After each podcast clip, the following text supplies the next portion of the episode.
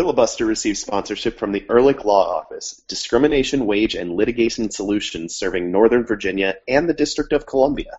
They handle employment issues, including wrongful termination, wage disputes, discrimination, equal employment opportunity matters, and more. They also handle civil rights litigation, defamation, and general litigation. For a free consultation, visit ehrlichlawoffice.com slash filibuster.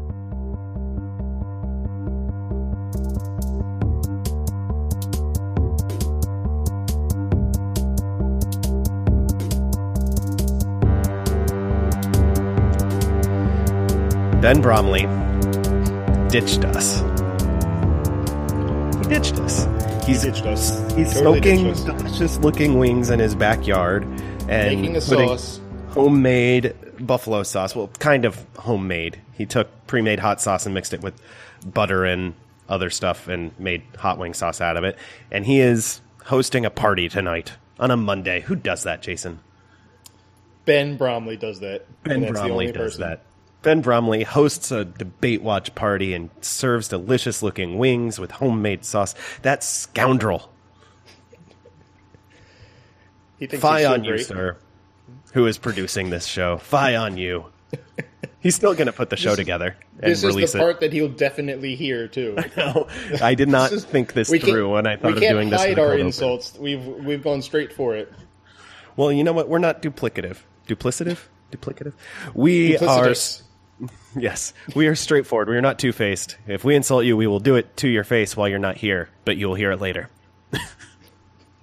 It's kind of the same. It's it's basically the same thing as doing it to your face. Thanks for p- producing the show, Ben. Love Adam and Jason. Hey, hey, welcome in. This is Filibuster, the Black and Red United podcast. Two man show tonight. I'm Adam Taylor. He's Jason Anderson. We're both from blackandredunited.com, where we write about DC United and uh, whatever else catches our mind. U.S. national teams, Washington Spirit, the playoff bound Washington Spirit, I should say. The Richmond Kickers, also probably playoff bound. Um, and like I said, DC United, who, as of this moment, are potentially playoff bound. And we're going to talk about the win that put them above the red line tonight, a 4 1 win over Orlando City on Saturday night. And we're going to talk about their next game Wednesday night, also at RFK Stadium, against a surprisingly resurgent Columbus Crew SC, as they will insist on being called. Uh, and we're going to talk about that. We will not talk about next weekend's game in Toronto against the. I don't. They're tied for first right now in the East, Toronto Yes. FC. Um, we're to have a second show later in the week. Uh, I think on Friday it'll probably drop. So stick around and stay tuned for that.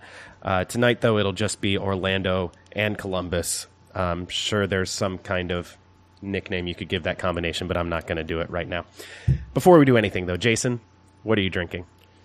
Uh, so last week I mentioned uh, I was trying to mention the booze that I bought, and I could only see one of the bottles um, to rem- and that was the one that I could remember. Uh, so I've made myself a an old favorite of the show. I've made the bitter old man, um, which is an old fashioned with uh, brown sugar and a couple extra dashes of bitters, and the uh, bourbon in this case is a rye. It's Cody Road um, rye from Iowa. It's named after Buffalo Bill Cody. Uh, it's it's pretty good. It's got a nice like spiciness right up front, um, which uh, I- it should. Yeah, um, but I mean, even even amongst ryes, this is a, a spicy upfront one. It's not spicy the whole way through, but uh, it, it it lets you know what it's all about, which I think is befitting for a rye named after an old west uh, gunslinging type. Um, I don't think he was too much of a beat around the bush kind of guy. Uh, you never know, though. We, this is all mythology at this point with those guys. But um, overall, uh, I'm I'm pretty pleased. It's a good pickup, and uh, the the bitter old man, brown sugar, a couple extra dashes of bitters, and a little club soda, as you do. Um, no fruit. That's the other thing. I almost forgot the the Yes, thing that makes it the yeah That's the most important distinguishing thing from an old fashioned. yeah. So uh, you you mentioned the the liquor store sale that you go to. It's really more than a liquor store. It sounds like. Uh, and last week I actually asked you to pick something up for me, and I was not disappointed. On Saturday you gave me a bottle of Creyente mezcal, and it is fantastic. And I thank you profusely for that. Thank you very much. for this should- wonderful mezcal. You should be glad that, that I was pushed to look for the mezcal because initially I just I was like they don't have very much. I'm going to go for the other stuff that you looked at, and that was all picked clean because it's a three day sale, and by day three it's basically like uh, the the last flight out of Saigon. Um, well, there, I'm so- glad this little people of Annapolis don't like of mezcal, apparently. made it on the helicopter. That's not insensitive at all, I'm sure. Um, it's it's really good. It's smoky. It's also pretty light. Um, Okay. uh, it, it's got a lot of agave um, taste in it, so it, it's you you can taste the kinship to tequila, but it's clear. It's not aged at all. The smoke comes from the way they ferment the agave, which is by smoking it, essentially throwing it on uh, smoldering coals in sometimes even burying it in the ground depending on the brand of mezcal and then you know taking that and fermenting it and then distilling it so you get a lot of the smoke coming through all the way and it comes through on this and the creyente i guess is spanish for believer is what google Yes. told me so, Yes. and they're they they talk about being a, a chimera of a jaguar, an antelope, and a Mexican golden eagle. And while I can't speak to the taste profiles of those creatures and how they would blend, it is a blended mezcal, and it is very good. So uh, I highly recommend it. Tonight I made a play on a Manhattan with it and orange bitters and dry vermouth Okay. and it it's a nice little cocktail. The the mezcal shines through it. It it definitely plays well with the orange bitters and the the dry vermouth. I've been kind of in a mezcal mood because a couple weeks ago, my friend Phil, who may, or may not hear this because he listens intermittently, um, he- and I were going to go out. There's a um, mezcal bar near his place in Baltimore. We were going to go there um, after he put his kids to bed. Um, we were going to walk over there. It was going to be really nice. Uh, but he gets up very early, uh, and by the time he put his daughter to bed, she generally wants him to hang out in, in the dark room for a few minutes. And in those few minutes, he fell asleep, uh, which is what happens when you get into your mid 30s and you're tired and you lay down in a dark room and it's quiet. You probably are going to go to sleep. Yes, I've Um, I've done that before. Right. My dog. Um, yes. So so instead, I just hung out with his wife uh, for a while, and then he eventually emerged like three hours later. I was like, he was like, clearly we're not going to the mezcal bar. I'm sorry, and then he went back to bed. I've never stood someone up while doing that. I mean, I kind of got the sense after about five to ten minutes, he's like, he's probably not coming out. Uh, which I knew what I was getting into anyway. It was fine. It's not a big deal. We'll go. It's not like the place is going to close. We'll go again. Fair enough. Let's uh, let's turn our attention to DC United now. They played their most important game of 2016 so far on Saturday, and boy, did they ever come through! Four to one win over Orlando City. A brace for Patrick Mullins. Goals from Lloyd Sam and Julian Buescher, uh, scoring his first MLS league goal. And oh yeah, three assists for Taylor Kemp, tying a team record. Briefly four, but Yes. then ruled back to three. yeah, we all have Matt Doyle to thank for saying, eh, maybe that third goal wasn't a real I secondary. mean, I, I would. I feel like this is on Opta. Like they get to make that choice in the end, right? yeah, I think he he claimed credit for killing it on on Twitter. Okay. I mean, Um, I, I was. I assume he Eh. was in a Slack channel or something with their stats people um, at MLS and at Opta, and he he said no, there wasn't. That didn't really meet the standard for skill or insight for a pass. It was a pretty basic pass forward to Patrick Nyarko, who then did all the work to create Yeah, the goal. I- like I said, uh, can't to get a secondary assist now, you you do have to do more than y- y- back in the day. Like if you did anything at all, you might get a secondary assist. It was very much like the NHL, um, where just being near the ball was enough. So whatever, four or three assists. I, I don't think Kemp is too bothered. Um, it is just remarkable that we're talking about a guy who had three and actually briefly had four. Yeah. Um, usually, you get an assist taken away, it means you have no assists that night. Yes, he had plenty to go around. He was the one percent for an evening, um, and I guess he didn't share the wealth with anybody. Just had it taken away. So that was not a great analogy. Anyway, save me from this, Jason. Talk more about Taylor Kemp, please. Uh, it was interesting to see how far up um, Kemp was able to push in this game, um, especially carrying the ball forward. Um, not just getting into the attack and being the, recipient of a pass, but to actually carry the ball into that space, which Orlando gave away a lot. Um, I think Kreis made a big error by. It, he, he it seemed like he's he was very focused on like he, he's one of those coaches that's like this is how we play we're going to do this every time and let the other team worry about us um, yeah he was dogmatic like that at Salt Lake right. too he's been like that the whole way um, and that can come back to bite you especially in a league like MLS where the the margins between teams isn't, isn't so great um, you really have to be a fine tuned machine to get away with it and he's been there for ten games um, United really did the right thing by saying like, okay, fine, you're going to stay narrow like that uh, all the time. Then we're going to push our fullbacks, and you just have to deal with it. Um, and so both coaches kind of both of those things are a gamble. And obviously, you saw the game. Uh, if you're listening to this, you probably saw the game. You know how gambling turned out for for both sides. Uh, you know, Orlando lost their shirt, and uh, DC went home laughing. Um, but a lot of it, you know. Kemp pushing up so high also means that Nyarko, by necessity, has to either dip inside to be an available option for Acosta or for Mullins to, to connect on the short passing game, or he has to push up the wing further. Um, I think the there was a passing map um, that uh, I, I, guess it's just the I shouldn't say there was a passing map. It's the passing map of the game. If you go to MLS's uh, box score, you can see it um, where Nyarko was making a lot of his passes, and Neagle too when he came in on the left. Um, they were both very high up the field, which meant Kevin Alston was always under pressure. Um, Jose Aja was getting pulled out of the middle a little bit to have to deal with things.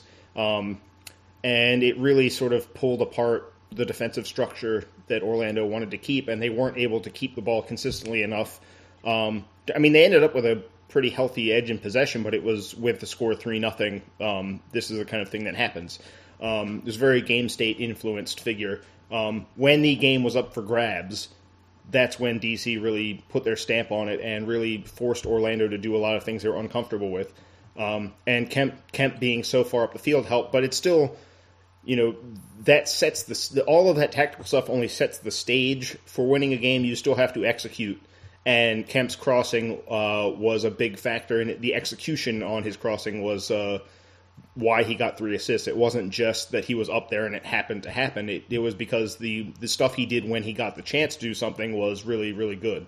Yeah, and the the parts of he he I think was also a beneficiary. Uh, like if you're a fullback or if you're anybody really, you're not getting assists unless something else is going right.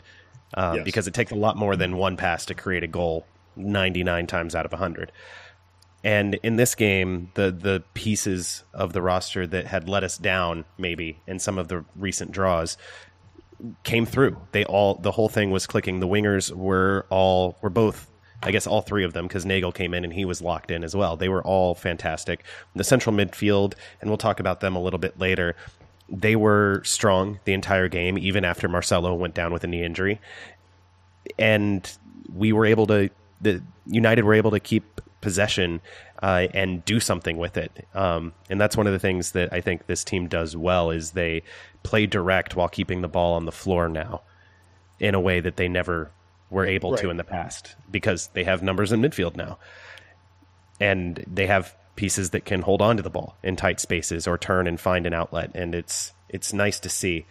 And uh, I, I want to talk about the, the first goal uh, that came up because it was – I think, emblematic of what I'm talking about. They got the mm-hmm. ball, they got forward, they got into the final third, and between Acosta and Sam, they each tried an entry pass into the box that got blocked, and then yeah. they each of them once hustled and recovered the ball and got it to a teammate and started the attack again without recycling it back to our own half or even outside of the attacking third and just kept the pressure on.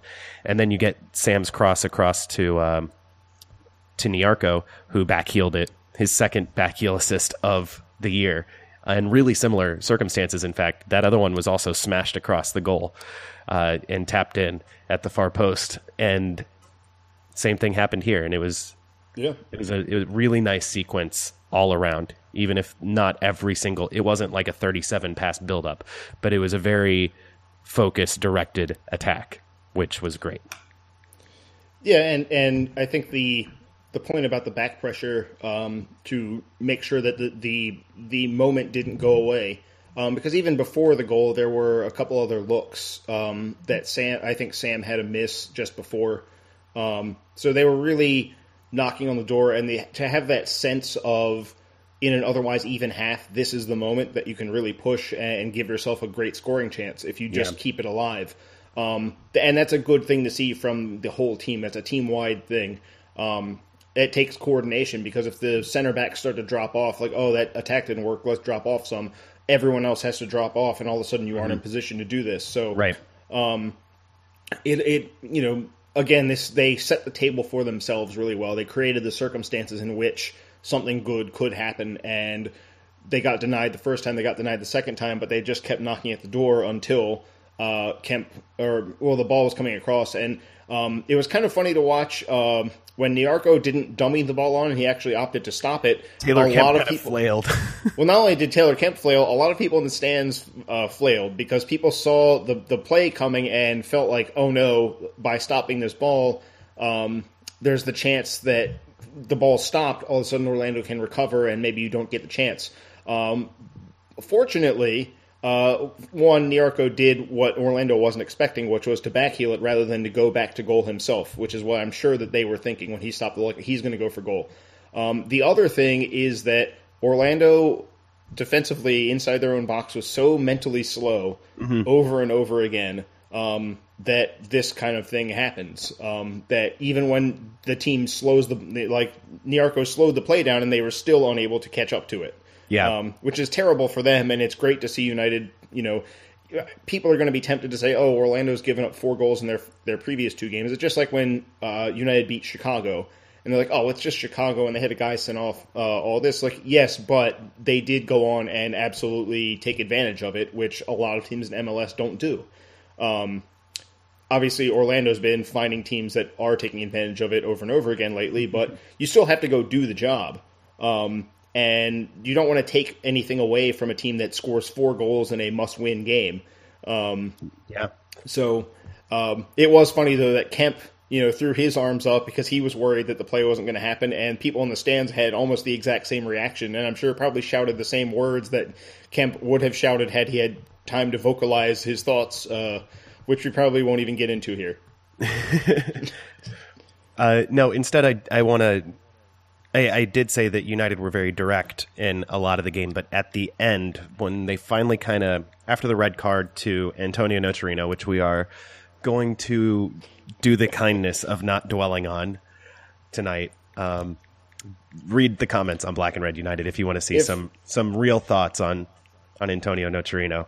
But for that last uh, the last goal came after a couple very long possession spells for DC United that were broken up by a clearance, and then they they got back and cycled it around and went up and down the field across the width of it to the point that I was actually shouting Olays, and I got a couple people around me on the quiet side to shout Olays. I don't think enough that it was really audible on the field, but it would, it was nice to even Yeah. be the one instigating Olays at RFK again, um, because it's fun to shout Olay when your opponents are basically beaten and you're just toying with them.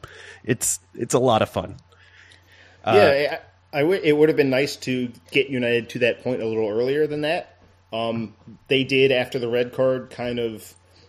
It's not just the goal. I mean, the goal, you know, was a great free kick. What are you going to do? Um, but the the minutes surrounding the goal, Orlando was getting more out of the game than they should have been. Um, it wasn't. This wasn't the relaxing, smooth finish to a game that it should be when you are up three nothing and a guy gets red carded and Kaká subbed off. Um, you'd think that that's an easy phase of the game, and that might be the stretch of the game where United was at their worst, um, were the the few minutes between the card and the goal.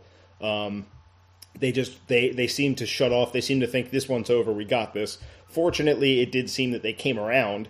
Um, Orlando also completely ran out of gas. Um, yeah, I think that was part of those- it as well. yeah, um, and I would like to see that move towards knocking the ball around and really just having easy possession and making the other team chase. I'd like to see that happen sooner.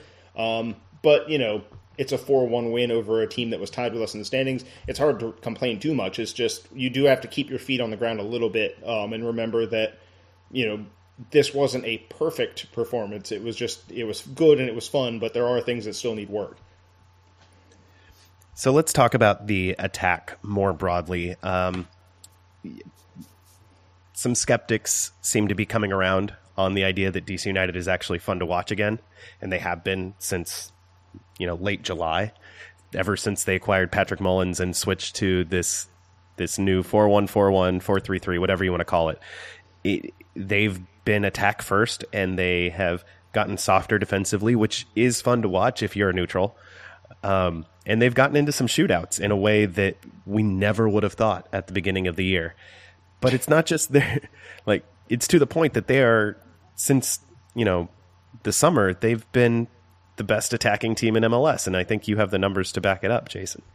Yeah, um, I mean we're recording this Monday, so this will go up. There will be a post about this, bef- possibly before you listen to it. Um, but uh, maybe you can listen to this while reading it if you if you can go all in on Black and Red United content. Um, I people have been to, you know the DC United put up a post uh, about how they had scored the most goals over a stretch of time. Um, MLS Soccer mentioned it as well. Uh, I looked through. I wanted to see the numbers for myself, so I looked through every single team since August first, um, and not just go- goals scored, goals against, but also games played, so I could get goals per game um, to you know just to measure it on a give everyone a fair chance because there are teams that have only played seven games in that stretch while LA played ten.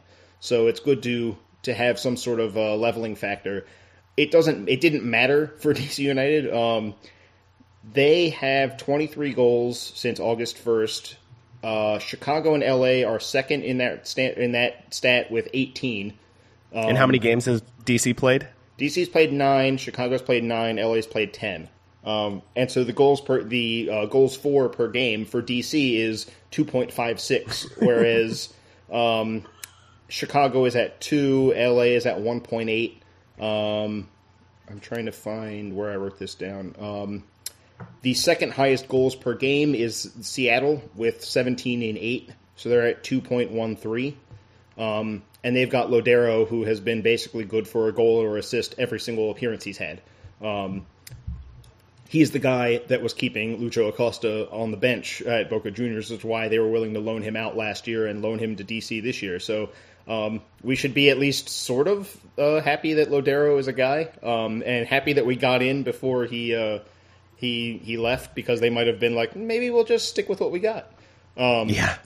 But uh, yeah, it's been the games lately for DC have been kind of nuts. I mean, the goals against figure is, is higher than you would want. It's it's uh, one and two thirds per game against. So DC's been in a lot of high scoring games lately. Um, they've become a team. If Kevin McCauley was still doing his um, uh, power rankings of teams worth watching on MLS Live, I feel like DC would be much higher up than they were the because Kevin ran that for a little while, um, and yeah, uh, DC was down near the bottom or at the bottom every single week, which early in the season was hard to argue with. I wouldn't yes. I wouldn't have listed DC as last, but I would have kept them in the bottom three certainly.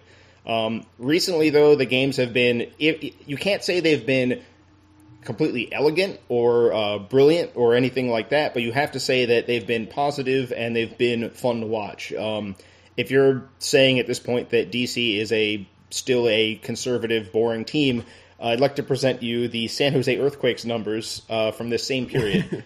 in eight games since August 1st, San Jose has scored five goals and has conceded eight. so in, in eight games, there have been 13 goals scored in the Earthquakes games, which makes them uh, their their goals for is the lowest, and their goals against is the highest, uh, or is the best. So I'm pretty sure defensive. there was a. I'm pretty sure there was a two game spell for DC United that that outdid that goal total. Uh, yes, Chicago I mean, and New York City games combined yeah. more goals than that. Yes, um, or the same number, thirteen goals over two right. games. So, so if people and, and, it's not just San Jose. I mean, Vancouver scored seven and eight. Uh, Montreal has seven and nine, and they're they've got Piatti and Drogba, which um, were the numbers DC United were turning in earlier in the season. Yeah. This, that's how how much they've changed, both yeah. tactically and by personnel. A few P, C, a few pickups midseason, um, and a tactical shift. And this is yeah. this is a team that has a lot of the same people and otherwise is completely different. yeah, and, and, you know you have to be honest that um, there is a a real real undeniable shift in risk taking with DC United, and that's where the entertainment in soccer is always going to come from. Even even with teams that are direct but attack minded, and that's where DC really is. They're not um, they're not playing tiki taka. They're playing a high velocity sort of game. They're trying to get up the field quickly. Um, it's no longer as much of a long ball to Mullins and knocks he knocks it down and somebody runs onto it. It's not route one, um, but it is a direct high tempo kind of game now, which is something they they weren't they didn't want. They, it's not just that they weren't doing it; they also didn't want that to happen in games. Um, they wanted to keep the tempo kind of slow because that kept games, you know, low scoring at both ends, which is what the object was before. Um, now United, because of the boost in talent, is willing to open up because they say, you know what, maybe we can get into a game where we concede a goal or two and we still can win. Um, whereas before it was like, yeah, if we score, if we concede two, the best outcome is going to be a two-two draw, and that's unlikely. Like it's it's Yeah. keep a shutout, give up one, or don't get any points. Right. Um, and things have changed now. Yeah, it's almost now to the point where we need three goals to secure a win. Um, luckily, they didn't need all three goals on uh, on Saturday, but they got them and then some. Uh, and and thankfully, it also didn't require the, the stoppage time goal to do it. Even though they still scored a late one, uh, they it wasn't. It was to pad the margin, not to- to, to, you know to share add the to points. to add to that, I, I've been keeping track of the stoppage time goals all year. Second half stoppage time. It doesn't indicate anything. It's just a fun stat. It, it I mean, I guess it indicates maybe you know dramatic games and or fitness, but Right. I don't know. I don't think you can read much into it. It's just kind of a goofy thing to keep track of. Uh, by scoring in the 90th minute, uh, Buescher gave DC the lead of. They had the most 90th minute and later goals of the season with eight, um, breaking a tie with Orlando, who came in with with seven as well. Um, so, so that's been pretty fun um, to, to keep track of. And lately, obviously, is where those we know where those goals happen. It's all late, uh, recently for the most part, um, and that doesn't even get the Birnbaum uh, opening goal at Red Bull Arena, which was too early. It was the 89th minute, so it didn't even count towards that. Um, but yeah, it's been the, team. You can't say that they're anything but interesting to watch. I mean, I still don't know if they're actually truly a good team compared to their peers because of the defensive issues, but they're making progress certainly, and it's certainly um, the results haven't gotten any worse. Um, the results have improved, I would say, and and you know it, it's a maybe a sign of the future that this is where the team is going. And even if this year, like let's say they don't make the playoffs, let's say um, things go wrong in the next few games and they miss out just barely, I think ending the season on this kind of note will go over a lot better than it would have been finishing seventh and being the team that has like 35 goals for the entire season. Yeah. Um, it's going to change. I think that I would hope it changes the tone within the fan base, and people are starting to come around. I think um, there's not the. I don't think people are overly confident in DC United right now in the fan base, but I do think they're at least not so much complaining about the style of play anymore because it's kind of hard to do so. I mean, on the road they're still looking to grind games out, but that's pretty much an MLS thing. Like almost every team in the league is doing that. Yeah, I, I would like to see that change, and uh, just Yeah, because the results that's always have the last step. Yeah, just Yeah, because the results have been better teams. when they they open Yes. up a little more, and I'd like to see if that works on the road. Uh, you mentioned taking risks though, and Ben Olsen did that on Saturday in midfield. Marcelo Sarvas went down with a what turned out to be a mild MCL sprain. He's out, I think, four to six weeks with that. Two- so, two to four. or two to four weeks, even better. Yeah. So he he could be back for the NYCFC game after the international break. Um, but he he might not be back till the playoffs. So it's Right. it's tough to say. But he should be back, you know, before hopefully before United are done playing soccer this year.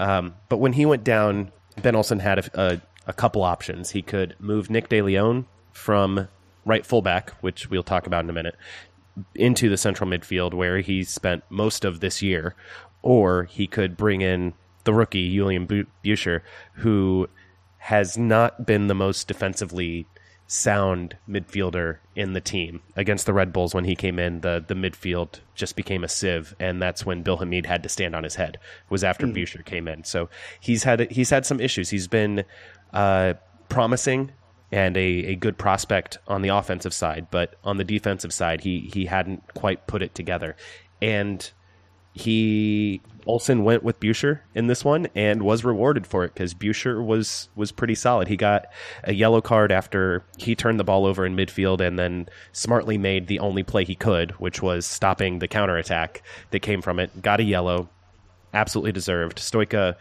remembered he could do that after he forgot when Antonio Nocerino did it to Lu- Lucho Acosta earlier in the game. It was unbelievable that no call. Yeah. Uh, Nocerino made it easy for him later, of course, elbowing Patrick Mullins in the chest. Well, I mean, he we still had the second time Stoica also yes saw Nocerino commit an obvious yellow and just be like, "Ah, oh, I'm just going to give you the, the gesture, the, yeah, no, the no more." Somehow gesture, he gave him the no more gesture twice in one game. I don't think I've ever seen that yes. in professional soccer. Is a referee I mean, giving in, the same the, player? It's like a don't do that anymore. kind of thing.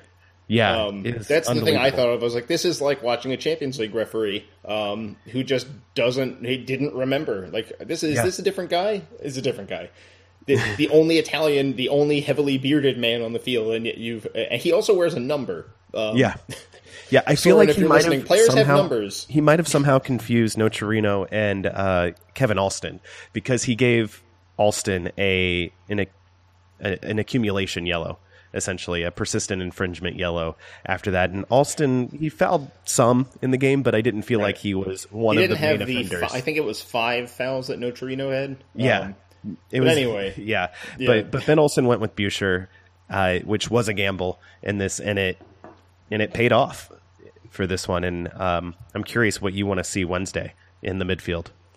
Um, I think against the crew, um, I think United's better to just keep this front foot way of doing things in place because Columbus's defense has been poor all year long. It's a major reason why they've struggled so much is that they just haven't they haven't been able to keep teams off the board, and they haven't been good enough in possession to hide their defense, um, which is something they were much better at last year.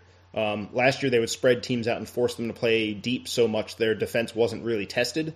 Um, this year, they just it hasn't worked. They've been tested too often, and um, a lot of individual players are having bad season in, in Columbus. So, I would say to to stick with it. Um, of course, it, it in a way, it helps because the options are so limited. Um, yeah. It really is leave Buescher in there uh, and go for it, or move DeLeon up, bring Luke Mishu back in at right back, or play Jalen Robinson there, or whatever. But um, I think Olsen's post game comments kind of pointed to an interest in looking into what DeLeon is going to be able to do as a right back.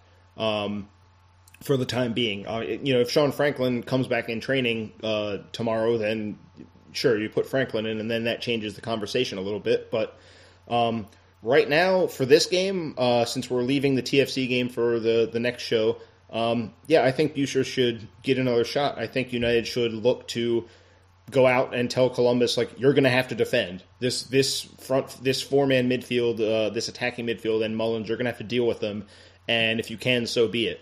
Um, because I think the crew will struggle with that. I think the crew right now are better against teams that are going to sag back a little bit and um, give them that chance to play themselves into the game. Mm-hmm. And United at RFK at least is not interested in, in doing that. They are looking to go out and chase teams down and make make their lives miserable.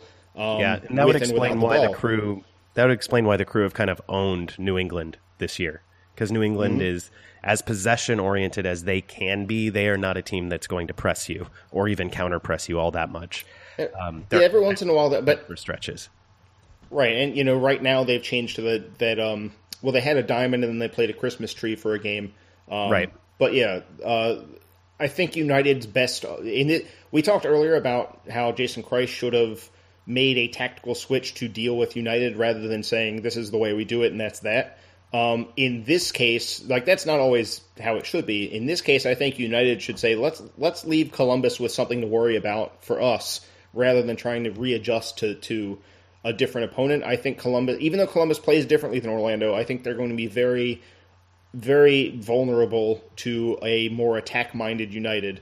Um, and I think you have to roll the dice with Buescher in central midfield with Acosta. I think you have to take that chance, especially we're talking about, you know, not to spoil the next segment, but Higuain is out. Um, they've been missing some guys centrally, so you're not having to worry as much defending through the middle. So I think all of that adds up to me to say, give Buescher another chance, give him the start with Acosta, and um, you know, go out and go after it. Go be go be the team that they've been lately at RFK, which is the team that's been scoring a ton of goals and uh, giving us a lot of fun, if also um, forcing us to have to uh, throw our clothes in the wash immediately after we get home because they are covered in beer. So I want to talk a little bit about Rob Vincent, but I, am going to save it for the next segment because I think your point about Higuain being out um, helps the case for for keeping the midfield exactly as it is. With I think Rob Vincent at this point he's the only option to play the number six, but it works out well that there's no Higuain, there's no Pipa to worry about in this one. Um, last Pipa thing, or this, Pipa? Pipa. Yeah, I don't know. Pipa Middleton does not play for the Columbus Crew. Are you sure? I'm pretty sure. Okay. I'm not 100. percent Nick DeLeon played fullback in this one, and he's you know shifted there at times of emergency in the past from from right midfield or even from central midfield. But this was his first start at the position as a professional, and if you listen to the words he said afterward, they it seemed like he kind of enjoyed it. He he liked uh, being on the outside again. It sounds like as as much as his skill set does lend itself to central midfield, uh, he likes the having the game basically on one side of him and having the sideline there next to him. And he liked defending in this one. And I thought his one on one defending was as good as I've ever seen it in this one. And when he's been one on one in the past, he hasn't always um, excelled mm. defending the ball 1v1. But in this game, he, he forced cutbacks and uh, passes back rather than allowing crosses or dribbles into the box. And that's really all you can ask when your fullback is 1v1 on an island against a winger.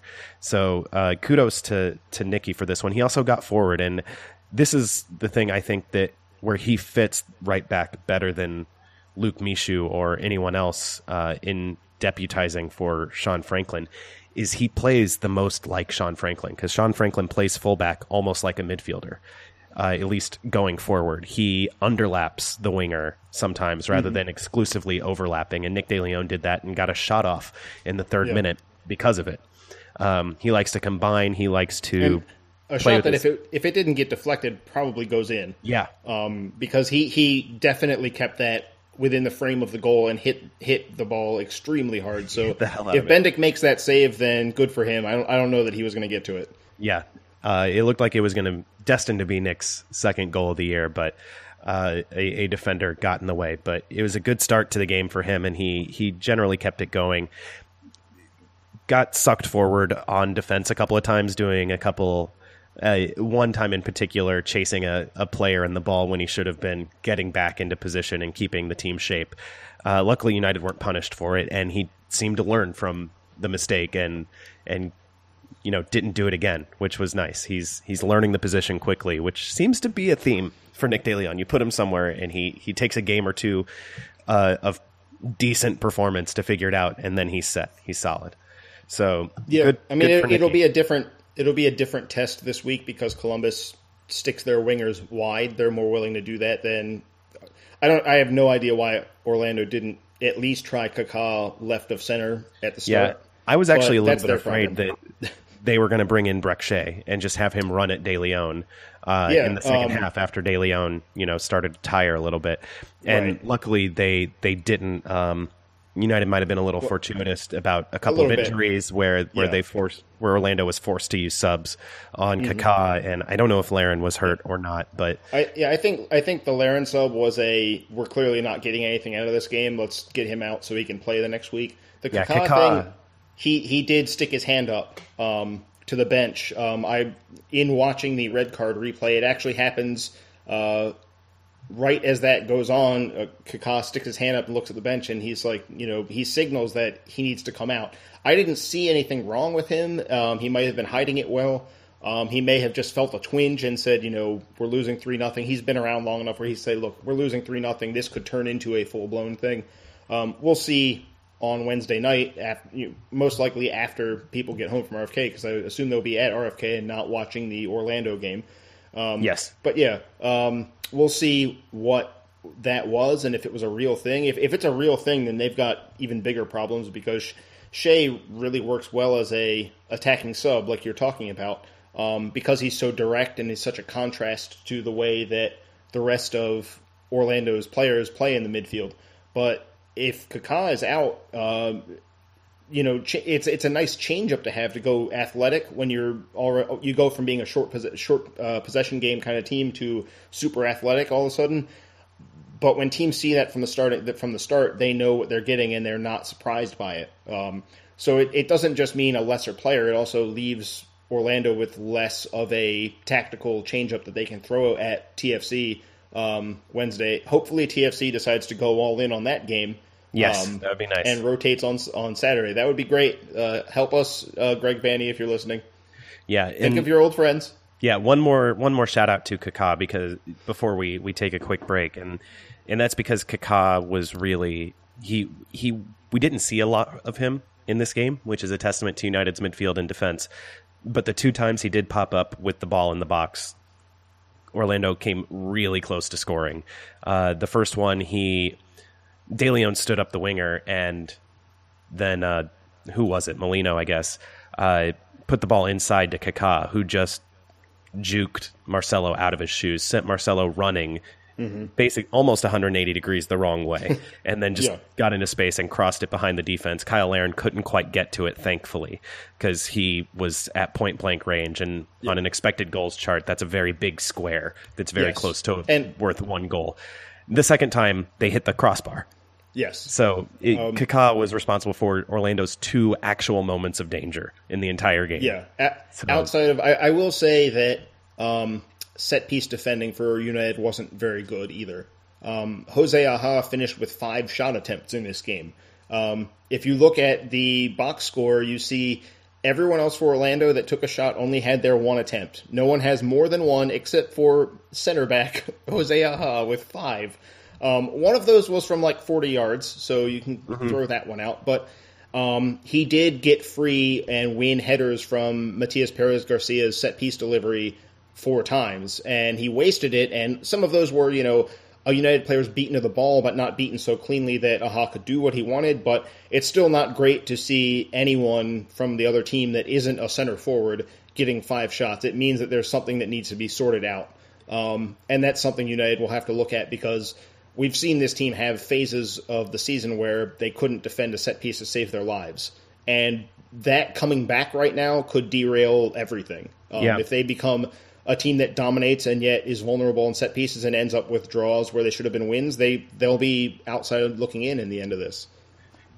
All right. Hopefully that won't happen, and we'll talk about the Columbus Crew a little bit more when we come back. Stick around. This is Filibuster, the Black and Red United podcast.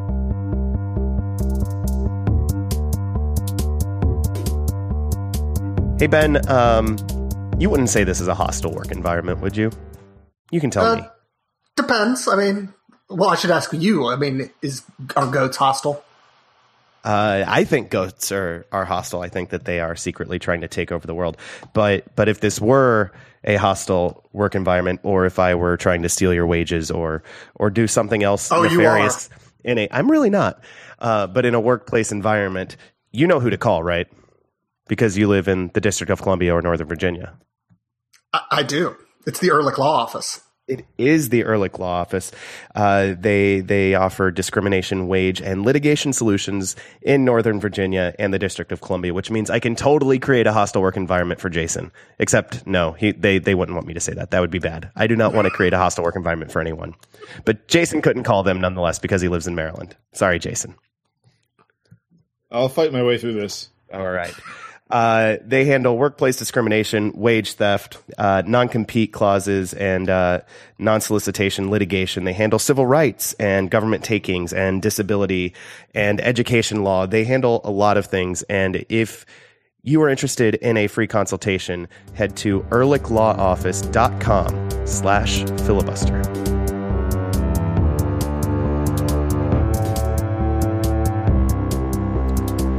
Welcome back. It's Filibuster, the Black and Red United podcast. And DC United on Wednesday night will go for their first back to back wins of 2016. I know it's been a long time. Hopefully, we will talk about it one more time uh, when we have our second episode later this week.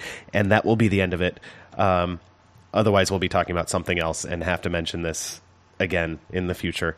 Uh, they will be hosting, uh, like I said earlier, surprisingly resurgent Columbus Crew SC, who've won their last two by a combined score of six to one.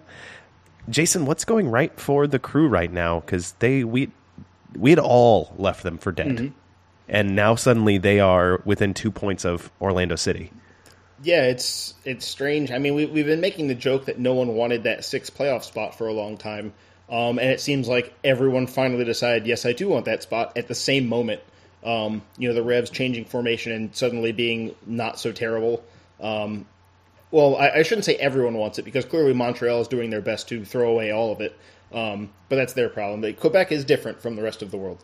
Um, but no, Columbus. Uh, I think a major thing that they've done is they found Will Trapp has been out for a little while with um, what the crew are calling a head injury, but is a concussion. Um, and he's had concussions before, which is probably why they don't want to call it that. But I watched the game where he got collided with, and he woke, he got up and he was woozy and needed to be helped off the field. Um, sometimes you can't always tell a concussion from video, but sometimes you can.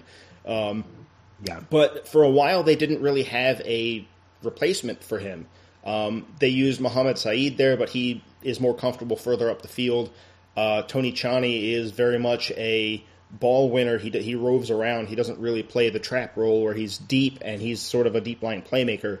Um, the funny thing is, they a guy they brought in to be a defender, uh, Nicolai Naess, uh, has turned out to be a pretty decent replacement for Trapp. He doesn't have Trapp's passing range, um, but he does set a tempo and he does hold that central position in uh, their four two three one, and that has that has been a factor. They've also just gotten they've gotten Gaston Sauro back. Um, he was injured for a while with a, a knee problem, but he's back now. Um, Ola Kamara has kept scoring. He's actually um, in goals per 90. I think Matt Doyle wrote this earlier today or yesterday that, you know, it was earlier today, um, that uh, the only player with more goals per 90 since Mullins joined DC is Ola Kamara. Um, and that includes, you know, Bradley Wright Phillips being virtually unstoppable and Juan Agudelo suddenly uh, bursting into form. Um, so those things have helped. Justin Meram and, and um, I was about to say Robbie Finley, which is definitely not the right Finley. um, Ethan Finlay um, have gotten back. They aren't quite in the form they were last year, where they, where they were on the score sheet every week. One of those guys, but they are much better right now than they have been for most of most of the year. They were anonymous. Meram was doing his best. Um, Finlay just could not get anything going. But recently, they've both had an uptick in goals and assists. Um, Meram actually got to spend a game as a number 10, which he seemed to thrive in, but it was against Orlando, who mm-hmm. didn't even have Nocerino to hold uh, hold in the midfield, so it was a open season basically on through balls. Um, and they, boy, did they, he hit they, them! There were a couple of two v the keeper goals. Yeah, that game could have that, that game could have been like seven or eight to one, and I'm not even not even kidding. Like the, these weren't like minor chances that you're like, well, maybe that goes and maybe it doesn't. These were breakaways. Um, these were old school MLS shootout kind of chances. Yeah. Um, so so good for Joe Bendik, I guess that uh, he he earned that save of the week vote. Um, but yeah, Co- Columbus has sort of. I want to say almost the pressure being off of them a little bit because they've been left for dead for so long. They were yeah. left with Houston and the Chicago Fire. It was like these three teams. Every year in MLS, there are three teams that are clearly the worst. And for most of the season, it looked like Columbus was one of those teams that belonged in that group of 3 mm-hmm. The funny thing is that all three of those teams this year, there's no real like bottom tier because there's of the, or doormat least, this year. Yeah, late, lately at least, like there was a while where you play the Fire, you really should beat them. Um, but lately, there's been a lot of not good, but no one that's outright bad, and Columbus has jumped up that tier um, they're still not a good soccer team, but they've been better lately, and they're they're a threat. They they are, I would say, in the current form, more of a threat than Orlando was. The game was the Orlando game was more important to DC United, but I think of the two coming in, or uh, Columbus is definitely in in better form. Yeah, and it will be a bigger test also because of the injuries that we we now have that mm-hmm. we weren't necessarily facing as many of them against Orlando looking back at the crew, though, what was going wrong for them? Why were they in the cellar?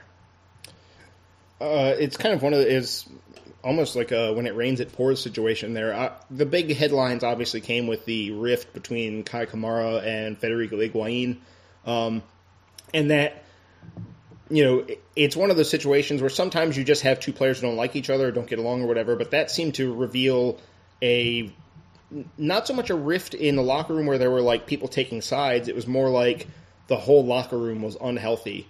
Um, and it wasn't so much that people were fighting; it was just that people weren't fighting for one another as much as you tend to see in MLS. Um, and it seems to have that seems to have cleared up. I think Greg Berhalter needed some time to uh, get everyone on the same page um, in the off-field, you know, the intangible team building kind of stuff. Um, but there seems to be a more positive vibe there. Um, another problem: Higuain has been ineffective this year. Um, he's injured. He's or he's been injured for a little while now. Um, they keep listing him as questionable, but he keeps not even making the 18. Um, so I think they've kind of played their card as far as like, oh no, he's he could play this weekend. I think it's clear that there's a problem there that they don't even want to specify. They say it's an abdominal soreness or something like that. Like they're Right. they're very it non. Sounds like it's potentially complications with a hernia surgery. It, it could be that. It could be a hip thing. It could be a made up injury where you know something else is wrong and they don't want to say it. Right. Um, because the injury report is not obligatory, you don't have to be honest about it. Um, if you can successfully hide an injury from the press, then no one's ever going to find out what the problem is. As Um, Ben Olsen knows very, very well. Olsen and a few and a few managers around the league, especially guys who have coached abroad, they're like, "Why do I have to tell anyone what's wrong with my players? That's crazy. I'd never do that." Um, so that's you know, Higuain's form has been a big problem. Everyone know, that has watched the crew in recent years knows how important he is. Um, Trapp has missed chunks of the season with uh, now two different concussions. Um, but a lot of it has just been a, last year they sort of caught lightning in a bottle. Everyone hit their ceiling at the same time.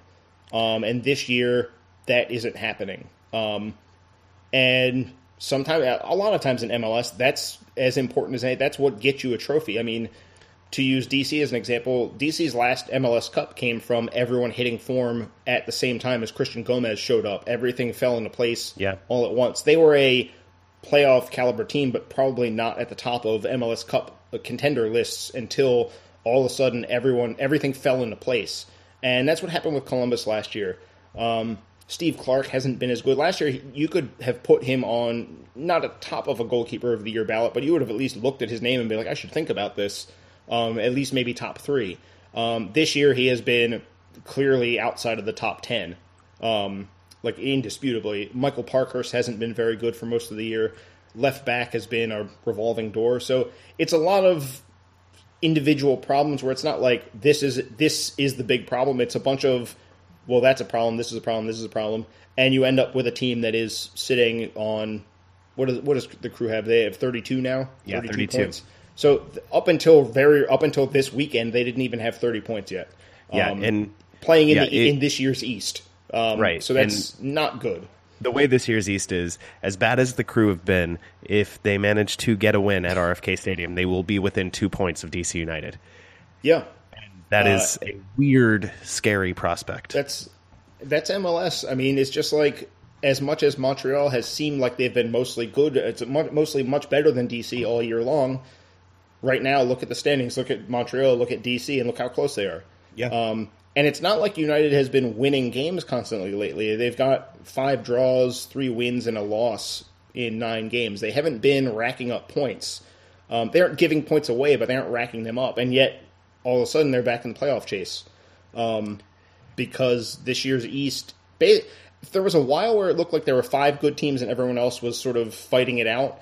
And now it's like, okay, there's three good teams, and everyone else is. Uh, Philly's kind of in the middle. Philly's not going to miss the playoffs by any Right. means, but you're like, eh, they're they're really going on just there. kind of there. They're kind of like Sporting Kansas City, who are just kind of there in the West. except except Jim Curtin is not nearly as um, comically villainous as Peter Yes, Vermes. People should true. really look up some of the gifts from his his uh, his performance as a human uh, in their game from the weekend, where he was just screaming like like all the muscles in his neck were about to burst. Yeah, he, Uh, he had a lot of very strong emotions, or one very strong emotion over and over Yes. again. and the, the rest of the Kansas City bench looking at him like, do I need to move? Is this guy going to like explode? Well, the best one was when or- he he he did the closest thing to uh, the pillow scream from from Always Sunny in Philadelphia, Yeah. and he, he just leaned down, put his hands, put his head between his hands with his fingers splayed, and just it looked like screamed at the ground, and Yes. nobody like it was as if he were a ghost. Everyone on the bench is just like looking around. They didn't interrupt their conversation or whatever else they were Right. doing. It was I think they knew really- they knew that they couldn't break the like. If I acknowledge that this is happening, he's going to turn on me, so I can't do that. Right. Um, so I just have to carry on, and we'll all just we'll all pretend like this isn't happening, and he'll carry on in his own little world where he is just a, a six foot two uh, rage man, um, just screaming constantly and, and unable to articulate his feelings beyond outrage. for the record, this was in a win for Sporting Yeah, Kansas they City. won. That, they won that game. they won that game. That's the best part of this whole thing. Uh, let's- let's go- let's go back to the. Go- crew. Yeah, go ahead. Um, we know that Pipa Higuain is out for this one, or is very likely to miss this one, and they've had a kind of a revolving door. And you named a lot of the people who have stepped in to that number ten spot. Uh, over the weekend, it was Tony Tchani, who may or may not receive a call from the MLS disciplinary committee. Uh, Ola Kamara also may or may not Yeah. receive a call. Ola Kamara's was more comical. Um, he he took a foul that uh, Scotty Caldwell for New England got a yellow card for, and then waited till the final whistle and made sure he was within kicking distance of Caldwell, and proceeded to just kick him for no reason. Uh, the ball was there, so he had he had a little bit of cover, but exactly at the final whistle, he just kicked Scotty Caldwell uh, and kicked him pretty hard. Luckily, Dilly Duka was there and just bear hugged, just grabbed Caldwell Yeah. and just hugged him and said, "Dude, you don't want to kill him. You will miss your next game." And and Caldwell seemed to be. It's like, yeah, you're right. I think But- I think but- those two were on a U.S. youth team together at some point. Um, Okay. So I think it sometimes it helps to have people you know playing on the other team because they they might be able to be like, all right, let's put the game aside for a second and just think of your best interests um, as a human. Yeah. Turning back to the question I want to ask though, who's going to play the number ten spot for Columbus? And the the guy they will be lining up against, and I previewed this earlier, will be Rob Vincent sitting in that number six spot for DC United. I don't have a read really on how he plays the game defensively. On the offensive side, he's got a great passing range, and he likes to make the late run up to the 18, where he's just got a fantastic long range shot. Um, and and this is the position where you get in MLS, you get time if you're the number six. Yes. And Kyle Beckerman has made a career out of these goals.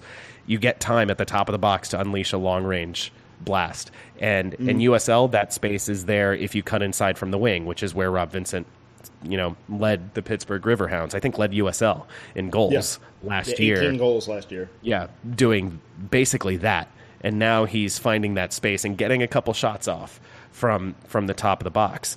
So on offense, I know what he wants to do. On defense, I'm not sure, and I'm curious how the different options for Columbus uh, will test him. Yeah, it's it's very hard to say what Columbus is going to do, especially with Tchani's status. I, I feel like by the time this comes out, that'll be clarified whether he's going to get a call or not. Um, but right now, on Monday night, we don't know. Um, and all of the players they have that they could play there are different. Um, if they play Tchani there, it's more of a. Um, I made this comparison in our uh, our own little Slack room that we have for the the blog.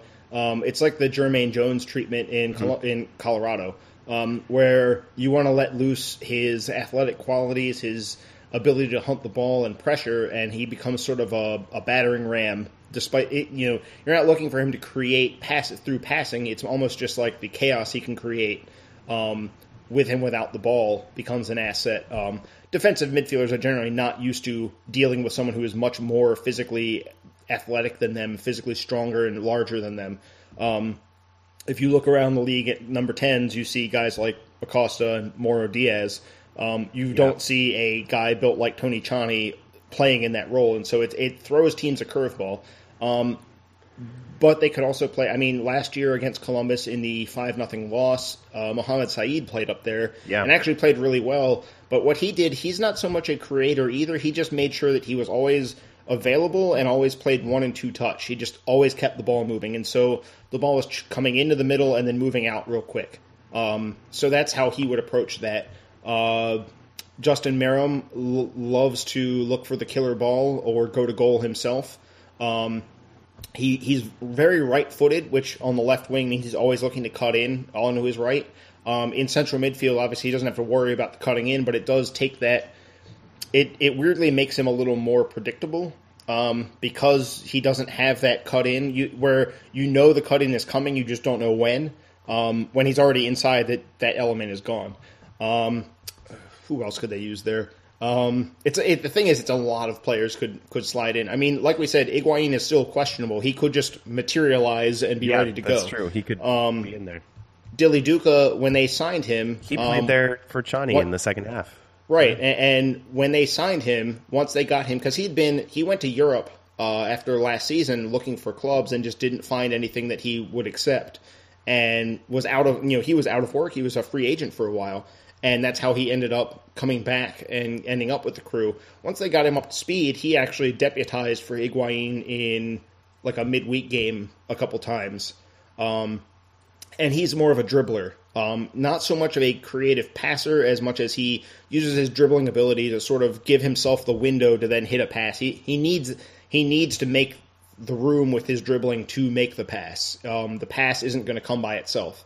Um, so they've got a lot of different players they can plug in there that all have a flaw and an asset. You know, Duka isn't really going to help defend um, very much. He's not really going to be involved on that side of the ball as much. Um, so they've all got a strength and a weakness, and, and I feel like United really has. Uh, they've got to be prepared for all of it. Um, as far as Vincent goes, I think um, his defensive approach uh, is still going to need some work because I think he still reacts a little slowly. Um, he doesn't diagnose plays as early as you would like.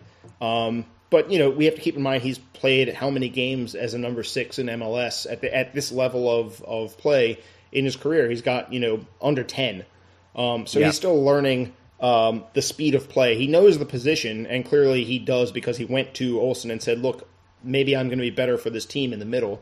Um, and he has been more effective as a central Yeah. player than he was on the wing Absolutely.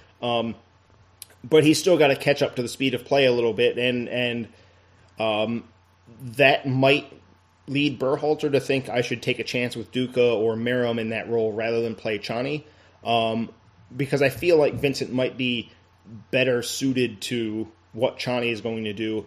Um, but we, you know, like I said, we still could see Saeid there, and Saeid's whole thing is the ball is always moving to him and then away real quick. He doesn't want to keep it. It's all one and two touch. Um, and it's not necessarily threatening from him, it's threatening from others. Um, so Berhalter's got a tough choice to make because all of those players bring something good and bad. Um, United's choices are fairly simple because there's no one else left. Yes. Um, We kind of know we, we have a Yeah. good idea who the starters are going to be for United. Um, That's not necessarily the case for Columbus. So they just really need to prep um, for the variety of looks we could see. Um, and actually, now that I think about it, there it, it goes even further because they've also used uh, Adam Jahn in that spot briefly. Um, they didn't use it wasn't for long. It was a couple of weeks ago, but he was definitely playing as a number ten. Um, and he is a target man. Um, he is a San Jose Yeah, Earthquakes the look target on- man. You can't. We're not a video podcast, Yes. so our listeners cannot see the complete Yes. baffled Ad- look on my face. Adam definitely is having trouble getting that information into his brain. It is. Um, yeah, it- it his doesn't brain is fighting back. Um, yes, it's rejecting the transplant. But the, the weird thing is that Jahn actually spent some time playing there in San Jose. Even in the 4 4 2, they would sometimes, when they were short on central midfielders, send him out in central midfield. And partially because the Quakes don't care whatsoever about aesthetics. So um, his ability to keep the ball is almost not important as much as it is to win the ball from others. Um, It's like I you have think- pillow feet. Why don't you uh, use them in central midfield? Right. Um, I don't think Jahn is on the on the table to play as a attacking midfielder, especially if Kamara if Kamara gets the call from the disciplinary committee. Jahn is going to be up front, um, Right. and he is a very different player from Ola Kamara. Um, which just there's a lot of variables if you're not picking up on it yet with the crew. There's Yeah. a lot that could change, especially they played Sunday night and they're going to play Wednesday, so that just throws one more wrinkle into it. Yeah. So,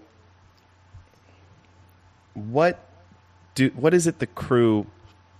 What is it that really defines them as as a team? A few years ago, it was getting their fullbacks forward at a kind of an insane rate and just putting them into the attacking half and letting them combine and send in crosses. Um, last year, it was playing out of the back to an insane degree to the point that it lost them MLS Cup in the second minute or first minute of the game. Uh, when Steve Clark just lost his damn mind and let Diego Valeri literally tackle the ball into the net Yes. from inside the six. It wasn't like a clearance that he blocked at the 18. It was inside the six yard box. Um, so, what is it that defines what the crew will do, no matter who they put it out in the number 10 spot, no matter who's playing up top for them? What is it that they're going to do? I mean, Berhalter has pretty much stuck to his guns. Um, he wants his team to be um, playing out of the back. He wants his team to keep possession. Uh, they home and away, they want to have the edge there. Um, he would like to be able to spread uh, his center backs out to the wings and push the fullbacks forward, um, and really make teams defend the entire width of the field. Um, Right. And to that end, Naess, in, when Trapp was there, he would do this, and, and Naess now will drop in between the fullbacks. And Yes. it's to the point that our, our colleagues at Massive Report, um, they use the offensive phase to define the formation rather than the, Yes. the defensive phase, which is what you and I use for shorthand. When Right. we refer to a formation, we're talking about the defensive phase of the game. They refer to the offensive phase, and they call it a 3 4 3 or a 3 5 2 because Right. Ethan Finlay gets so high uh, Yeah. that you can call him a second forward. So that three man back line includes Naess as Mm-hmm. part of it, even though in the defensive phase he's up in the midfield. So it, they, that is definitely a part of who they are to the point that their fans Oh, yeah. have internalized it. Yeah, and and um, that that really that way of playing, Berhalter is going to live and die on it. Um, I don't see him changing. I mean, he'll there are always going to be tweaks, but the idea of you know my team defensively will line up in four two three one, but I want my fullbacks to push up into the midfield. I want my center backs to spread out. Someone will drop in between to uh, lead the possession game. That's always going to be there. Um, I think this year some of the tweaks have just included uh, an admission, I think, on their part that they're not good enough this year to get away with that on the road. Um, to be so aggressive about it, I guess. So they're still going to spread out, but they're not going to do it as high up the field. And so guys like Finlay and Meram at RFK, I wouldn't expect to see them alongside uh, Ola Kamara. They're not going to be up there as tr- a true line of three forwards um, in those offensive phases. Um, I think they're, that's sort of an admission that had to happen for them because the, last year they could get away with it because they were so good at scoring goals, but this year they've been less effective, and thus, if you just play wide open but you're not scoring any goals, you lose a lot. And here we are talking about the crew who are on 32 points at this stage of the season. So there you go. Um, I think they figured out some things on the road as far as um, being a little more disciplined, slowing the tempo down, um, using that possession to try and make it hard for the not just for the home team to get going, but you know that you you can if you're good at keeping the ball, you can take the crowd out of the game too. Right. Um, and you can sort of lend the whole thing to like it almost starts to feel like a training exercise rather than a real game because it doesn't have that the zip that a normal game has. Um, and they've been they've been trying to get that going. They haven't been that effective at it. Um, clearly, you know, from, from their away record. Um, but they are working on it, and lately they've been starting to find a little more form.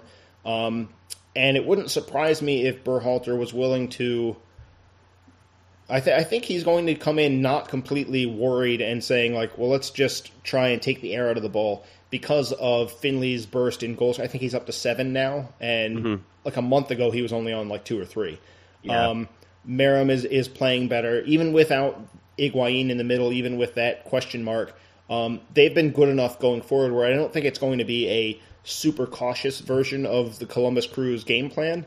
Um, but it won't be the same thing when you see them play at Crew Stadium where they're sending that many guys forward, where it's three up front, and then also um, one of the two holding mids is jumping into the attack, and the attacking midfielder is jumping up there, and all of a sudden it's like playing NYCFC.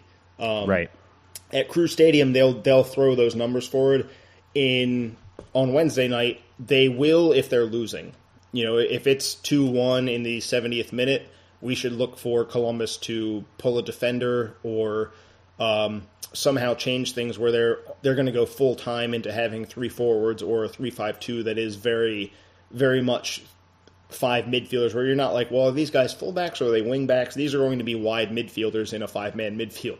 Um, the the crew are okay especially at this time of year they're okay with losing you know if they're down 2-1 they're okay with it turning to 3-1 or 4-1 Right. um, they don't care about that. They care like let's try and get that second goal, and whatever happens at the other end happens.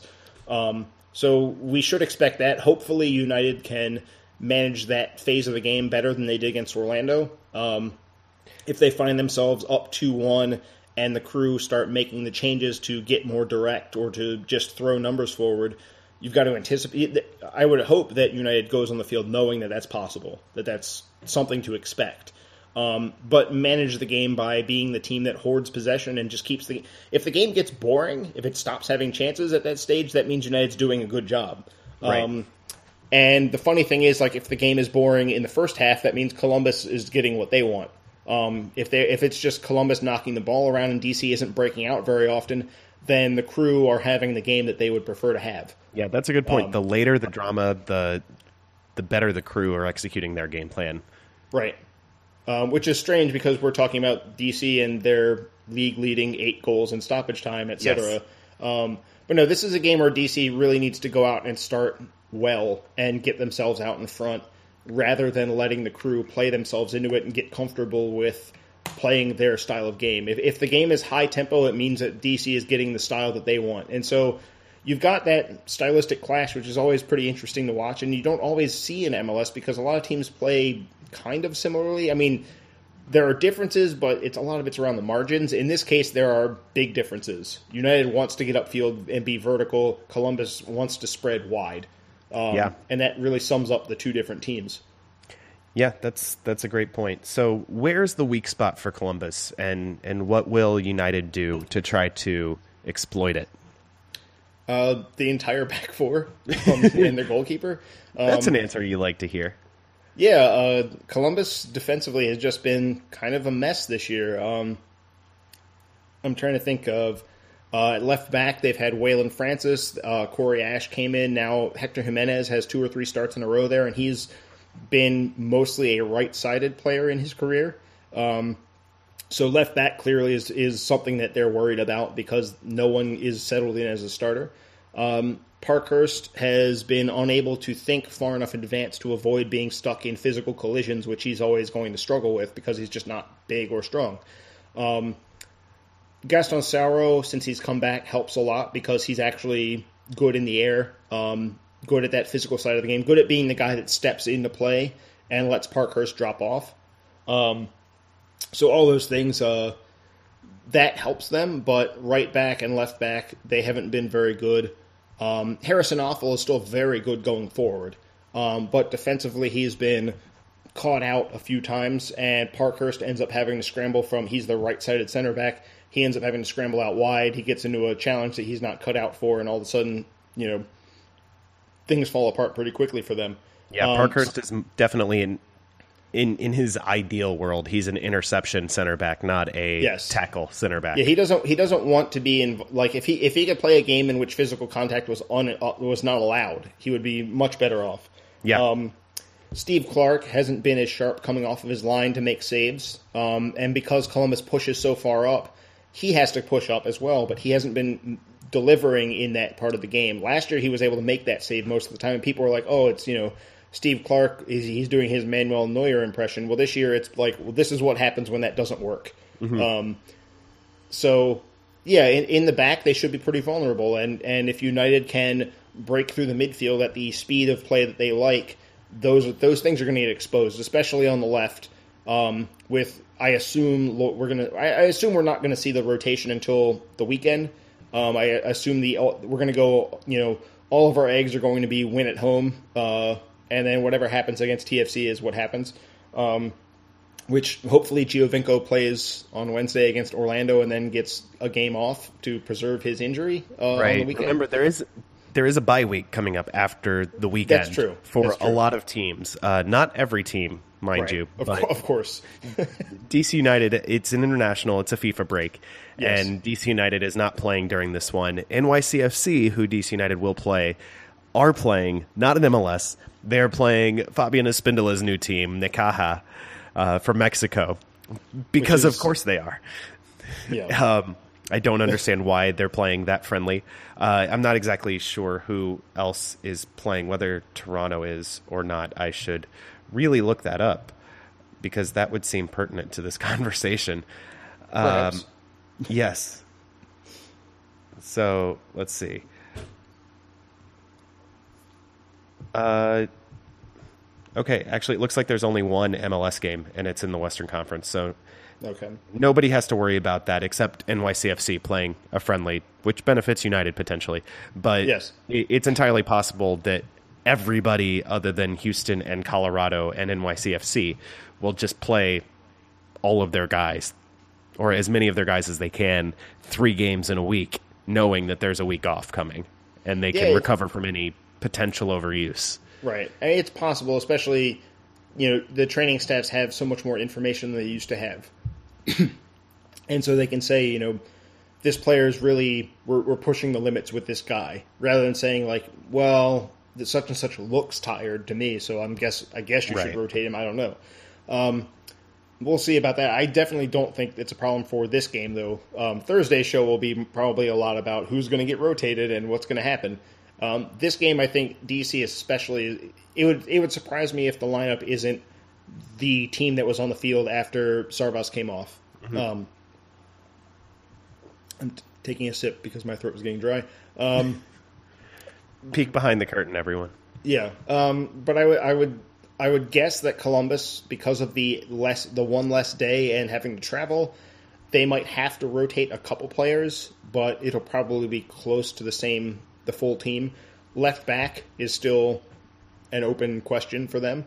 Um, outside of that, though, I don't think there will be too many changes. I think um, we'll see pretty much the lineup they had with number ten. We already talked about how many guys could step in there, and Yeah. if Tchani if Tchani doesn't play that role and he doesn't get suspended, he'll probably be back in central midfield, Right. Um, in in the engine room rather than further up. So, you know, I, I would I would think that United wants to exploit Lloyd Sam against the whoever the left back, whether it's Jimenez or Corey Ashe or Waylon Francis.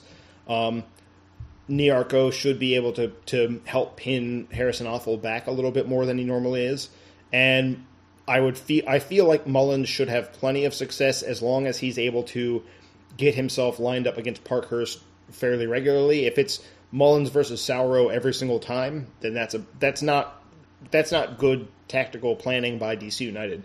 Um, the good thing about playing a lone forward is that he can pick where he's going to make those runs. Right. Um, and what Mullins should be doing is running at Parkhurst whenever it's feasible because he has a physical advantage there that Parkhurst cannot make up for. And mentally this year hasn't been thinking so far ahead that he can get away with it.